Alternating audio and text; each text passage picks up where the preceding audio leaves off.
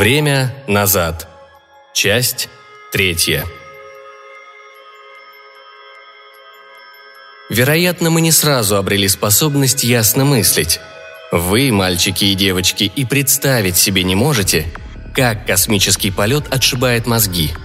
Почувствовав, что снова могу соображать, я огляделся. Плоские металлические стены, темнота. Я добавил немного света. Иона и Уилл лежали на полу и, наверное, ждали, когда их головы снова заработают. Маленький Джон номер пять сидел и вертел своей громадной головой. «Слушай, пятый», — сказал я ему, — «ты можешь примыслиться к компьютеру этого крейсера?» Он взглянул на меня. Возможно, его и удивила моя способность светиться во мраке, но он ничего по этому поводу не сказал. Он закрыл глаза и напрягся, потом снова открыл.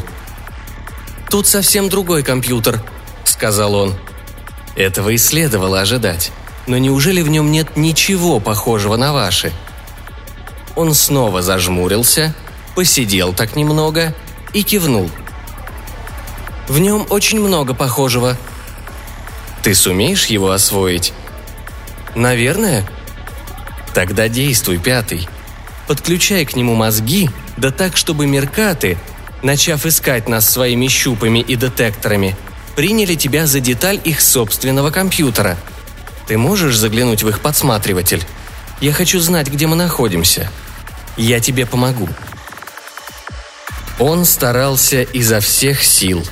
Я подхватил картину, которая стояла перед его мысленным взором, и спроецировал ее на черную стену, как на экран. Мы словно смотрели в окно, а за окном была планета. «Боже мой!»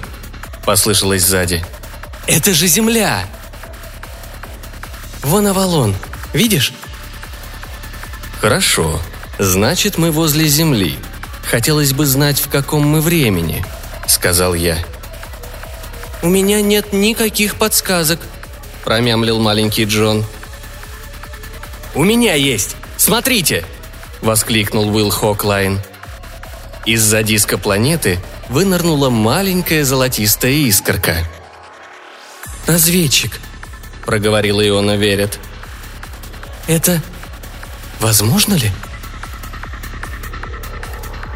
Изображение пересекла огненная линия, и почти тотчас же разведывательный корабль блеснул тем странным светом, который излучает космический аппарат, переходя в режим полета со сверхсветовой скоростью.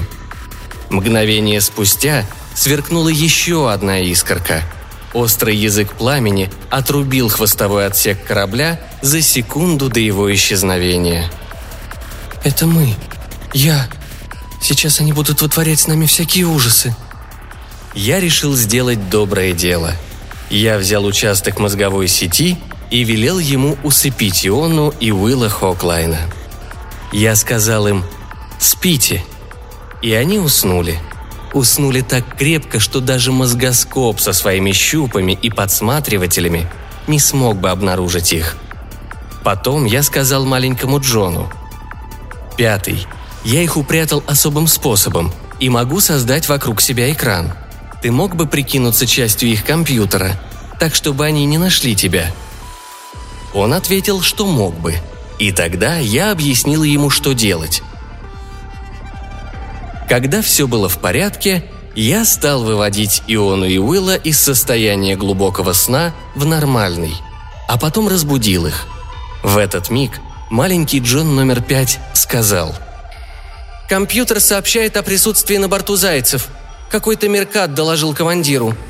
«Ничего страшного», — ответил я. «Командир приказал начать поиск», — заявил маленький Джон. «В этом тоже нет ничего страшного», — сказал я. «Мы можем где-нибудь спрятаться?» — спросила Иона. Я ответил, что вряд ли — во всяком случае, ненадолго. «Не хочешь же ты сказать, что мы должны сидеть тут и ждать, пока нас поймают?» – воскликнула Иона. «Без боя мы не сдадимся!» – заявил Уилл Хоклайн и вытащил из-за пояса тепловой пистолет Мерката. Не успел я рта раскрыть, как дверь каюты с грохотом распахнулась, и на пороге появился меркат-охранник. Уилл прицелился в него, но ничего, разумеется, не произошло, потому что я разрядил оружие, пока он спал. Но я забыл извлечь из его мозга безрассудство. Эту его удручающую храбрость, или что там еще. Как только громадный меркат разинул пасть, чтобы заорать, Уилл Хоклайн бросился на него и затолкал пистолет прямо ему в глотку. Но Уилл не ограничился этим. Продолжая лететь вперед по инерции, он уперся рукой в голову Мерката, обхватил ногами его длинный нос и с силой сжал его, сомкнув челюсти этой твари. Тогда я вспомнил, что все крупные ящерицы, особенно те, у которых вытянутые челюсти, способны смыкать их с большой силой – и вполне могут перекусить пополам существо размером с меня. Но мышцы, открывающие пасть у них, сравнительно слабые, и нетрудно удержать их челюсти в сомкнутом состоянии. Поэтому охранник, вцепившийся в Уилла своими маленькими ловкими ручками, вдруг обмяк и сдох, не успев поднять тревогу. Запыхавшийся и ликующий Уилл Хоклайн вернулся к нам. «Помогите мне затащить эту тварь сюда!» сказал он. Я помог. И подумал при этом, что не смогу сказать ему, какую глупость он сотворил. Задо никогда не огорчают людей. Как я мог сказать Уиллу, что дай он им схватить себя, его отвели бы на мостик, к командиру, где он мог бы что-то предпринять. А теперь, когда он убил охранника, остальные попросту отгрызут его глупую голову. Как я мог сказать ему, что важнее всего сейчас спрятать маленького Джона, что его не обнаружат, если не увидят. А охранники в поисках пропавшего Мерката наверняка заметят его. Я не мог ничего этого сказать. Не мог. Он так улыбался и был таким гордым. «Уилл», – произнес я как можно мягче.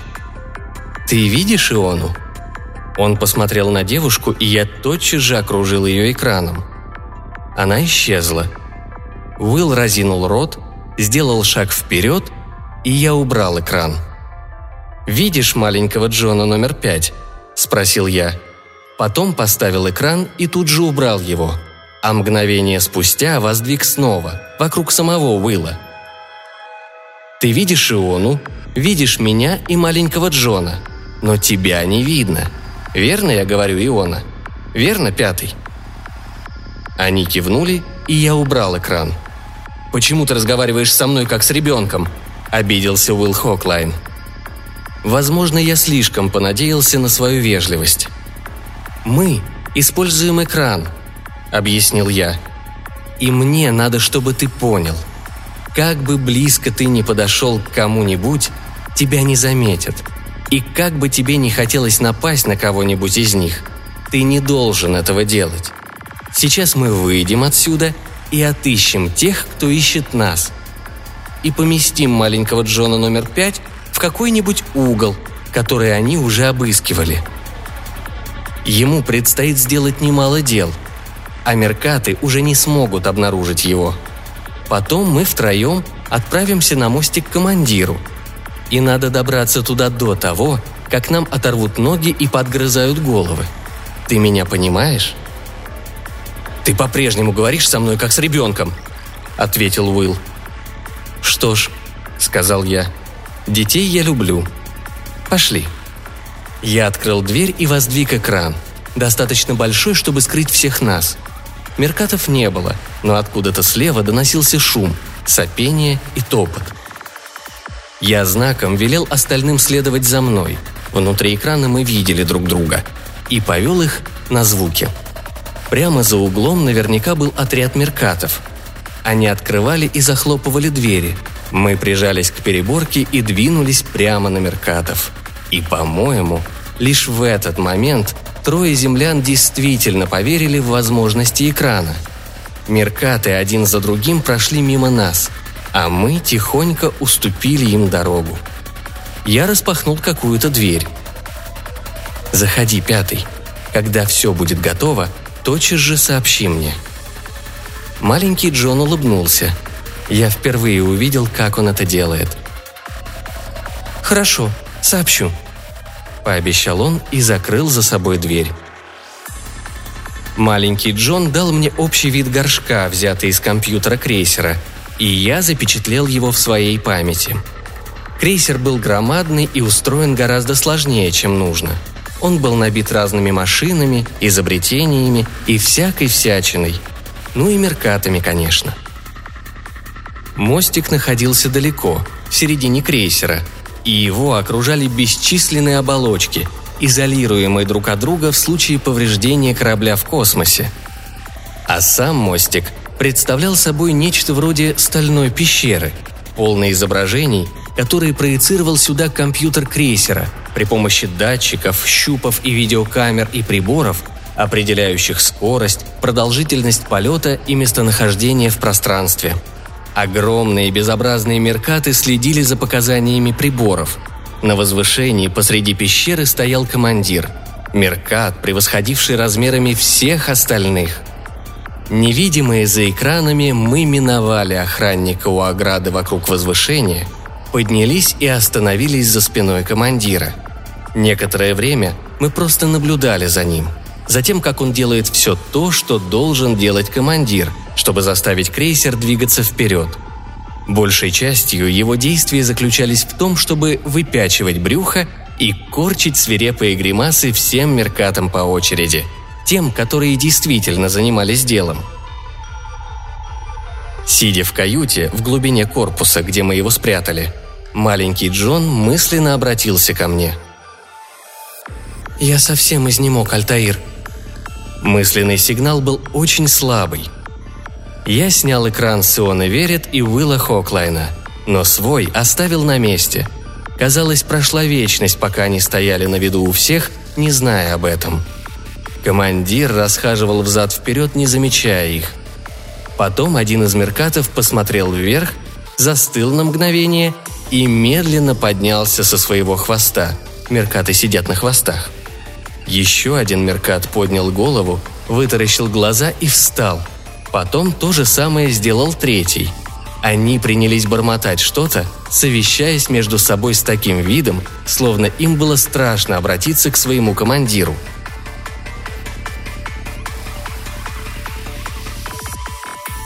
Прошло ой сколько времени, пока командир наконец решил оглянуться – Сзади стояли Ионна Верит и Уилл Хоклайн и с улыбкой смотрели ему в глаза.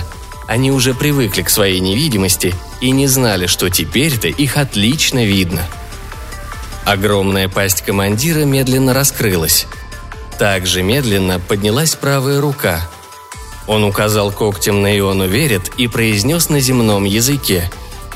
«Ты! Это ты исчезла!» И только теперь Иона поняла, что он видит ее – «Альтаир! Альтаир!» – скричала она, но я ничего не ответил. Уилл Хоклайн протиснулся вперед. Возможно, он думал, что по-прежнему невидим, или хотел защитить Иону и напасть на командира, или и то, и другое сразу.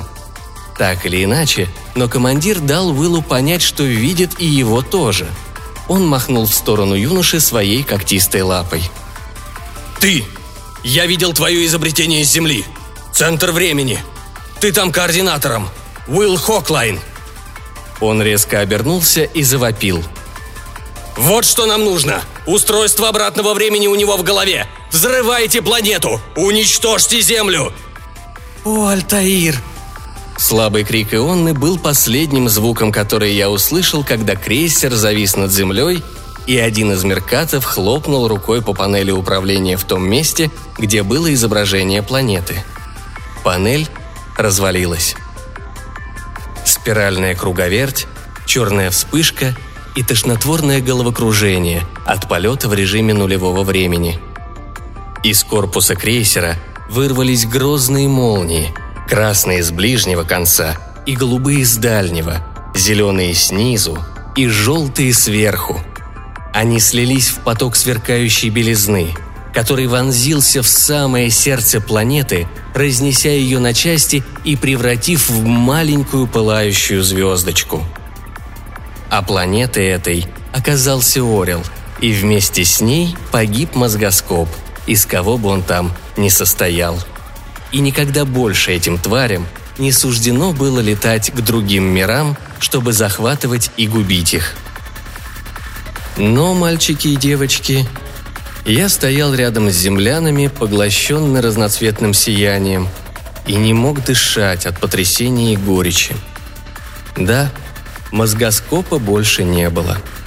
Да, отныне он не будет угрожать нам или Земле, или еще кому-нибудь. Но Орел с его маленькими зверьками, с его веселой настырной травой, с его буйством морской жизни. Теперь Вселенная утратила всякую надежду на расцвет и развитие этой планеты. Разумеется, миров много, и другой жизни также очень много. Но даже сделав доброе дело, вы всегда должны задумываться о том, что, возможно, существовал и другой способ добиться благой цели. Такой способ, который не повлек бы за собой ничьей гибели. Мы смотрели, как умирает Орел. Кора планеты закипала слой за слоем. Лава, взрывы газа, разнесенные на куски горы, сумасшедшие ветра и океаны, изливающиеся в космическую бездну. Плевать на мозгоскоп, плевать на Меркатов – я оплакивал этот мир и всю существовавшую в нем жизнь, которая отныне будет существовать лишь в нашей памяти. А Меркаты? Что говорить о Меркатах, когда даже я чувствовал, как разрывается мое сердце, как меня трясет от этого зрелища? Представляю себе, с каким чувством смотрели они на ужасную гибель своей родины. Я огляделся по сторонам и и тут произошло нечто невероятное.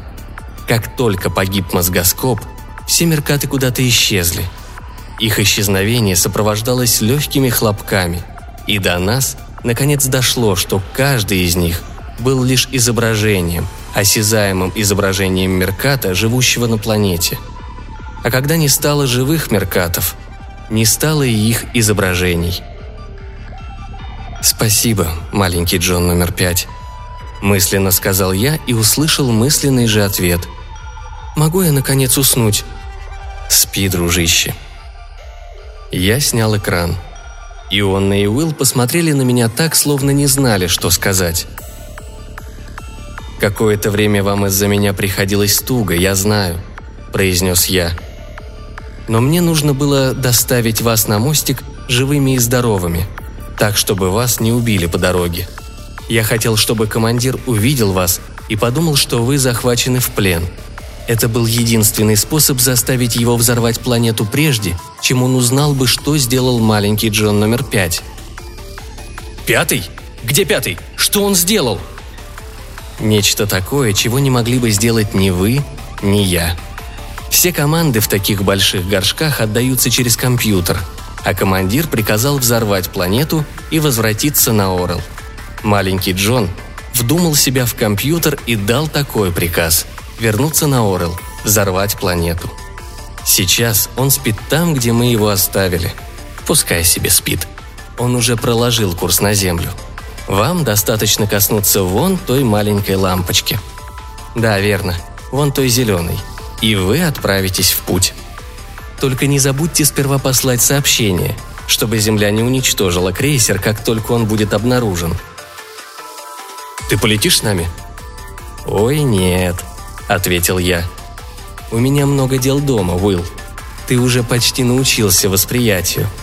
Попробуй освоить это искусство до конца. Не торопись, эта маленькая зеленая лампочка подождет». Они стояли, глядя друг другу в глаза. Стояли долго. И, наконец, я увидел, что он начал воспринимать. Сначала до него дошло, что чувствует она — а потом Уилл понял и принял то, что чувствует он сам. Я вызвал мозговую сеть и отправился домой, чтобы рассказать вам эту историю.